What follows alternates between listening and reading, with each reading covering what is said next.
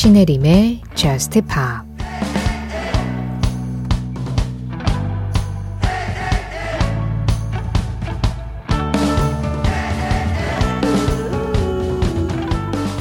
별거 아닌데 넌 어디로 갔을까? 난 나이 들어 기댈 곳이 필요해. 그러니 날 언제 받아줄지 말해줘. 난 지쳐가고 시작할 곳이 필요해.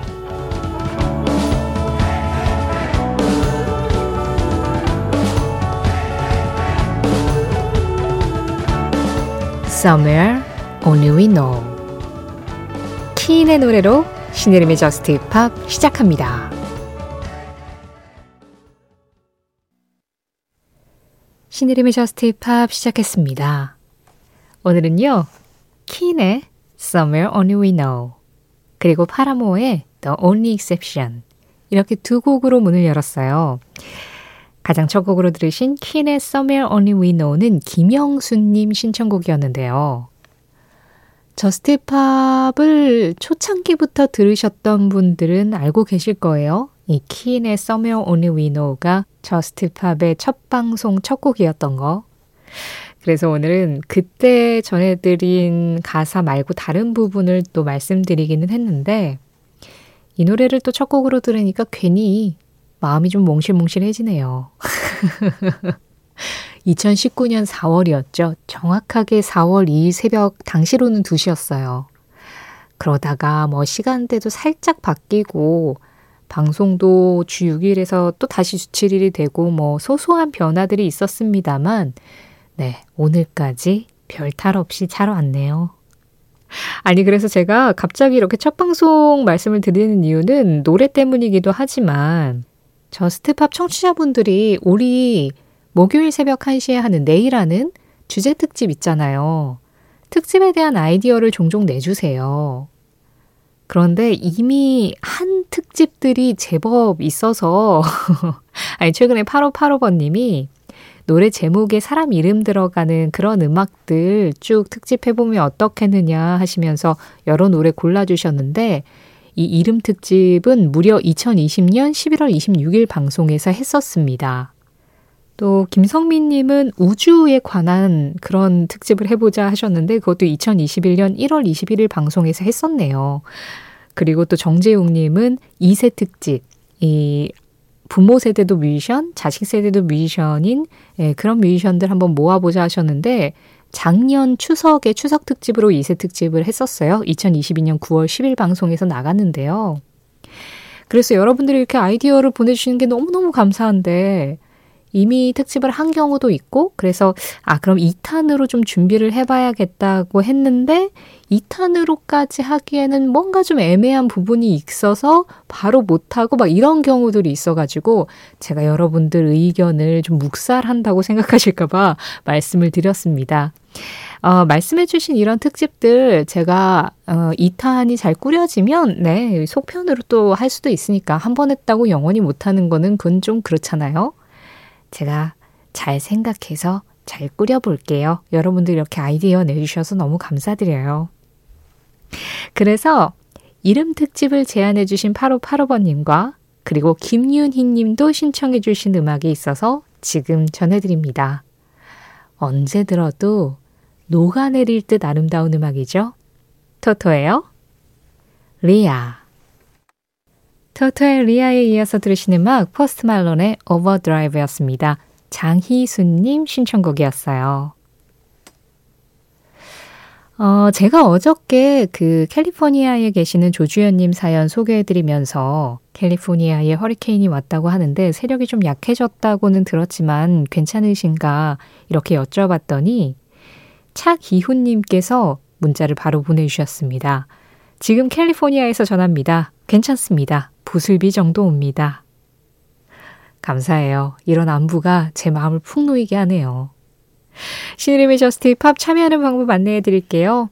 어떻게 지내고 계신지, 요즘은 또 어떤 감정으로 어떤 생각하면서 지내고 계신지, 또 JUST POP에서는 어떤 음악 듣고 싶으신지 여러분들 이야기 이쪽으로 보내주세요. 문자 샵 8000번입니다. 짧은 문자 50원, 긴 문자 사진에는 100원의 정보 이용료 들어가고요. 스마트 라디오 미니로 들으실 때 미니 메시지 이용하시는 건 무료예요. 신혜림의 JUST POP 홈페이지 사연과 신청곡 게시판 항상 열려 있습니다. 방송 시간 상관없이 홈페이지 이용하실 수 있고요. JUST POP 공식 SNS도 있어요. 인별그램 MBC JUST POP, MBC JUST POP로 오시면 그날그날 방송 내용 피드로 올리고 있으니까요. 댓글로 간단하게 참여해 주시면 제가 잘 정리해서 적당한 때 보내드릴 수 있도록 하겠습니다. 9028번님이 최근에 그 콜라 광고에 사용된 음악을 신청을 해주셨어요. 애니메이션 Soul에서 OST를 담당하고 또 Soul의 주인공의 롤 모델이 되기도 했었던 재즈 뮤지션이자 그래미에서도 좋은 성적을 거뒀었던 존 바티스트가 만든 음악이죠. 여기에 JID, 까밀로, 그리고 우리 그룹 뉴진스도 참여를 했는데요. 저도 이제 광고 보면서 슬쩍슬쩍 음악들을 듣기는 했는데 이 조합이 제법 새로우면서도 또 제법 잘 어울리더라고요. 우리 완곡으로 한번 들어볼까요? 존 바티스트, JID, 뉴진스, 까밀로입니다. Be Who You Are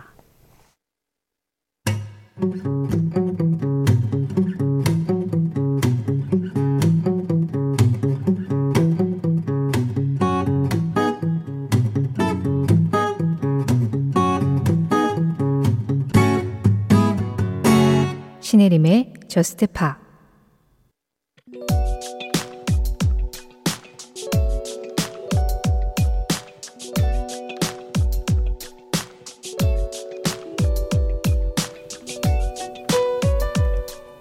(2019년 8월 24일)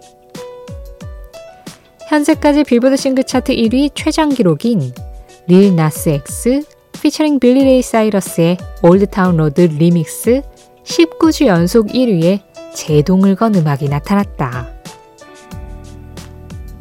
바로 이날 1위에 오른 빌리 아일리쉬의 Bad Guy. 1999년생 릴 나스 엑스는 이미 기성세대들에게 인지도가 높았던 61년생 컨트리 가수를 기용해 힙합과 컨트리의 조화로 전 세대의 인기를 한꺼번에 공략했다면 2001년생 빌리 아일리시는 전에 없는 새로운 스타일의 음악으로 1, 20대의 전폭적인 지지를 받았다는 것이 다른 양상.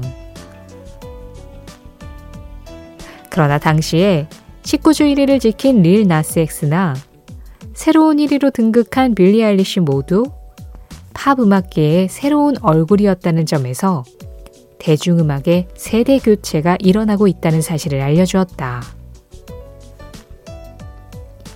비록 빌리 아일리시의 배드 가이는 1주 동안 1위를 한 채쇼 맨데스와 카밀라 카베오의 세뇨리따에게 그 자리를 내주어야 했지만 이후 그래미 시상식에서 주요 4개 부문을 모두 수상하며 빌리 아일리시는 새로운 세대의 아이콘으로 확실히 자리매김했다.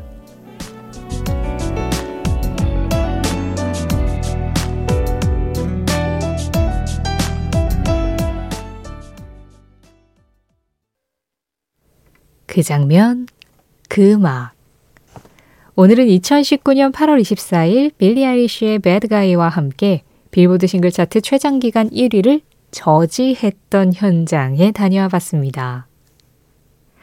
Old Town Road 리믹스 버전이 빌보드 싱글 차트에서 현재까지 가장 오랫동안 1위를 했었던 19주 연속 1위 기록을 세웠다.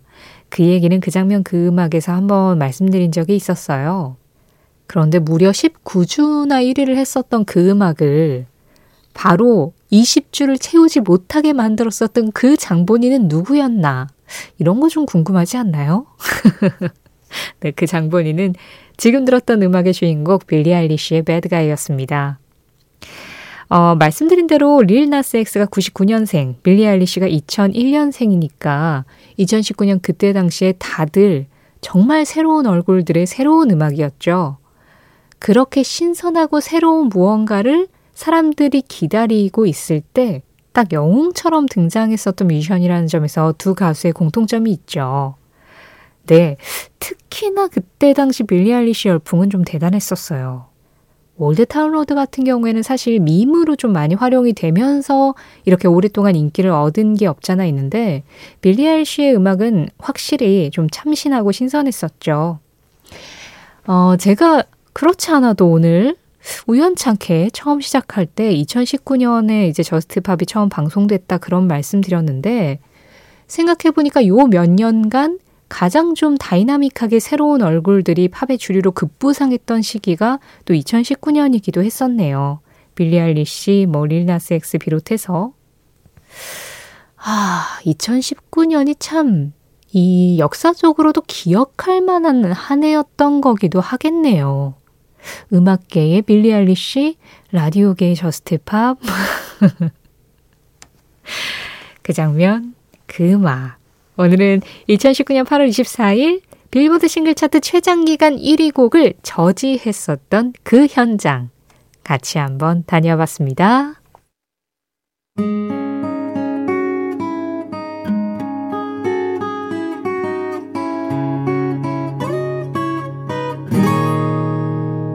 신혜림의 Just Pop 노래 두 곡이어서 들었습니다. 지금 막 끝난 이 음악은 아이디 쉬프트 클럽존님이 신청해 주신 리타 오라의 You Only Love Me 였고요. 그보다 먼저 들으신 음악은 이권삼님이 골라주셨어요. Autograf featuring John Splitoff Hold Me Back 함께 하셨어요.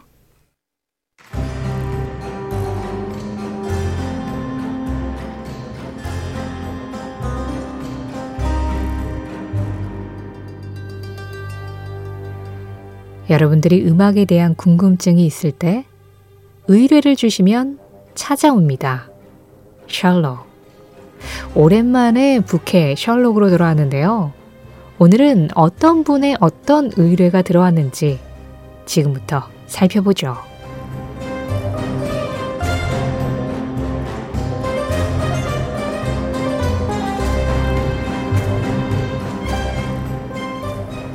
최승준님. 몇 년 전 어쩌다가 듣게 된 Playing for Change의 Stand By Me. 원곡과 다르게 흥이 넘실넘실거리는 즐거운 노래였는데 Playing for Change에 대한 설명을 찾기가 어렵더라고요. 언제 시간 되시면 이 그룹에 대한 설명 부탁드려요. 다른 추천곡도 알려주시면 고맙고요 하셨어요. 자, 지금부터 최승준님의 의뢰를 해결해 보겠습니다. 일단 아, Praying for Change의 Stand By Me. 이 Stand By Me는 매니킹의 원곡의 그 Stand By Me가 맞습니다. 그리고 이 음악을 부른 Playing for Change. 정확하게 말씀드리면 Playing for Change는 그룹의 이름이라기보다는 비영리 단체의 이름입니다. 이 Playing for Change가 뭔지 좀 설명을 드리면요. 마크 존슨이라는 프로듀서이자 엔지니어이자 또 영화 감독인 사람이 있어요. 이 사람이 2002년에 Playing for Change Foundation이라는 비영리 단체를 만드는데 여기에서는 무슨 일을 하냐면 전 세계에 이제 아이들을 위한 음악 교육 및 예술 교육을 할 수 있는 학교를 세우는 일을 하고 있습니다. 그런데 그렇게 학교를 세우려면 수익이 있어야 되잖아요. 그래서 그 수익의 방안에 대해서 고민을 하다가 또 전 세계에 이 길거리에서 노래를 하시는 길거리 악사들이 있으시죠. 버스킹 위주로 음악을 하는 분들이 있잖아요. 그분들을 따라다니면서 일종의 다큐멘터리 같은 걸 찍습니다. 그런데 그렇게 촬영을 하다 보니까 아, 전 세계에 있는 이 버스킹 하는 뮤지션들이 같은 노래를 부르는 거를 이렇게 촬영을 하면 아, 이거 꽤 재밌는 컨텐츠가 되겠다라고 생각을 한 거죠.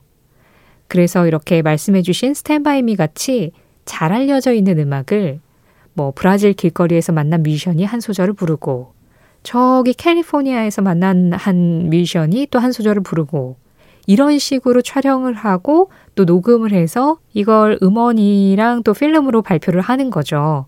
그리고 거기에 대한 수익금으로 예, 그 아이들을 위한 또 예술학교를 짓는 데에 보탬이 되도록 하고요.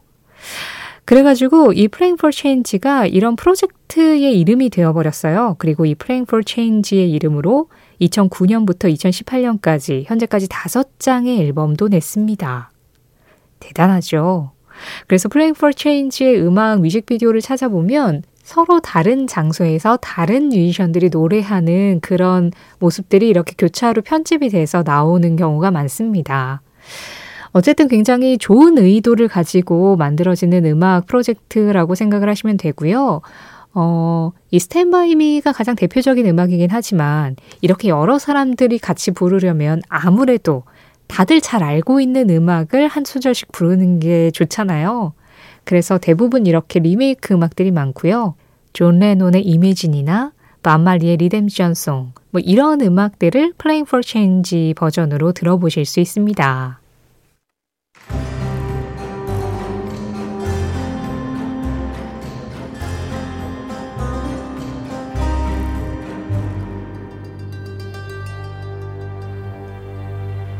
최승주님, 의뢰 주신 답변은 마음에 드셨나요?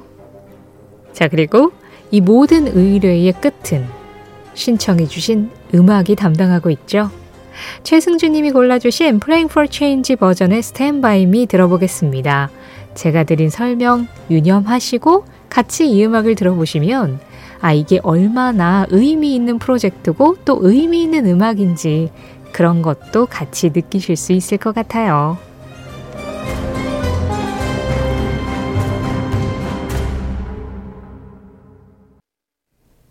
사전에 사랑보다 더 큰 뜻의 새로운 단어를 넣으면 좋겠다. 사랑이라는 단어로는 나의 감정을 표현할 수 없기 때문이다. 존 메이어 존 메이어의 한마디에 이어서 들으신 음악 Belief였습니다. 4576번님 신청곡이었어요. 존 메이어는 사랑보다 더 큰 뜻을 가진 단어가 필요하다 라고 이야기를 했는데, 글쎄요, 사랑이라는 단어가 너무 흔해져서 그런 걸까요? 이 부분에 있어서는 익스트림이 More Than Words 때부터 고민했었던 얘기 아닌가요? 사랑보다 더 큰 그런 단어가 없다. 뭐, 존 메이어도 같은 생각이었나 보네요. 오늘 전해드린 존 메이어의 한마디는 신혜림의 Just Pop 공식 SNS 인별그램 MBC Just Pop에서 이미지로 확인할 수도 있습니다.